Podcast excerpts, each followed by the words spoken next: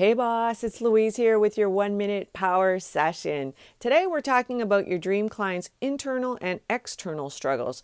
It's what drives the goal of the accomplishment. Most people are open to sharing their external struggles, like they want to lose weight, but they just can't live without the carbs it's their internal struggles that are hard to uncover. When I first started coaching, it was face to face, and the thought of doing maybe one to many or not seeing their face was super daunting.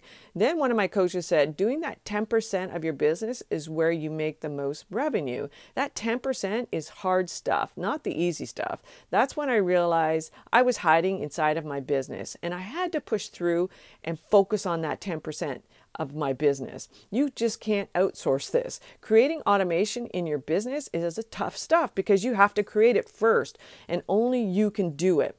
Do you have any questions about scaling your business? If you do, tell me about it in a strategy session for your business. Go to louisecorville.com slash schedule. Thanks so much for listening. Bye for now.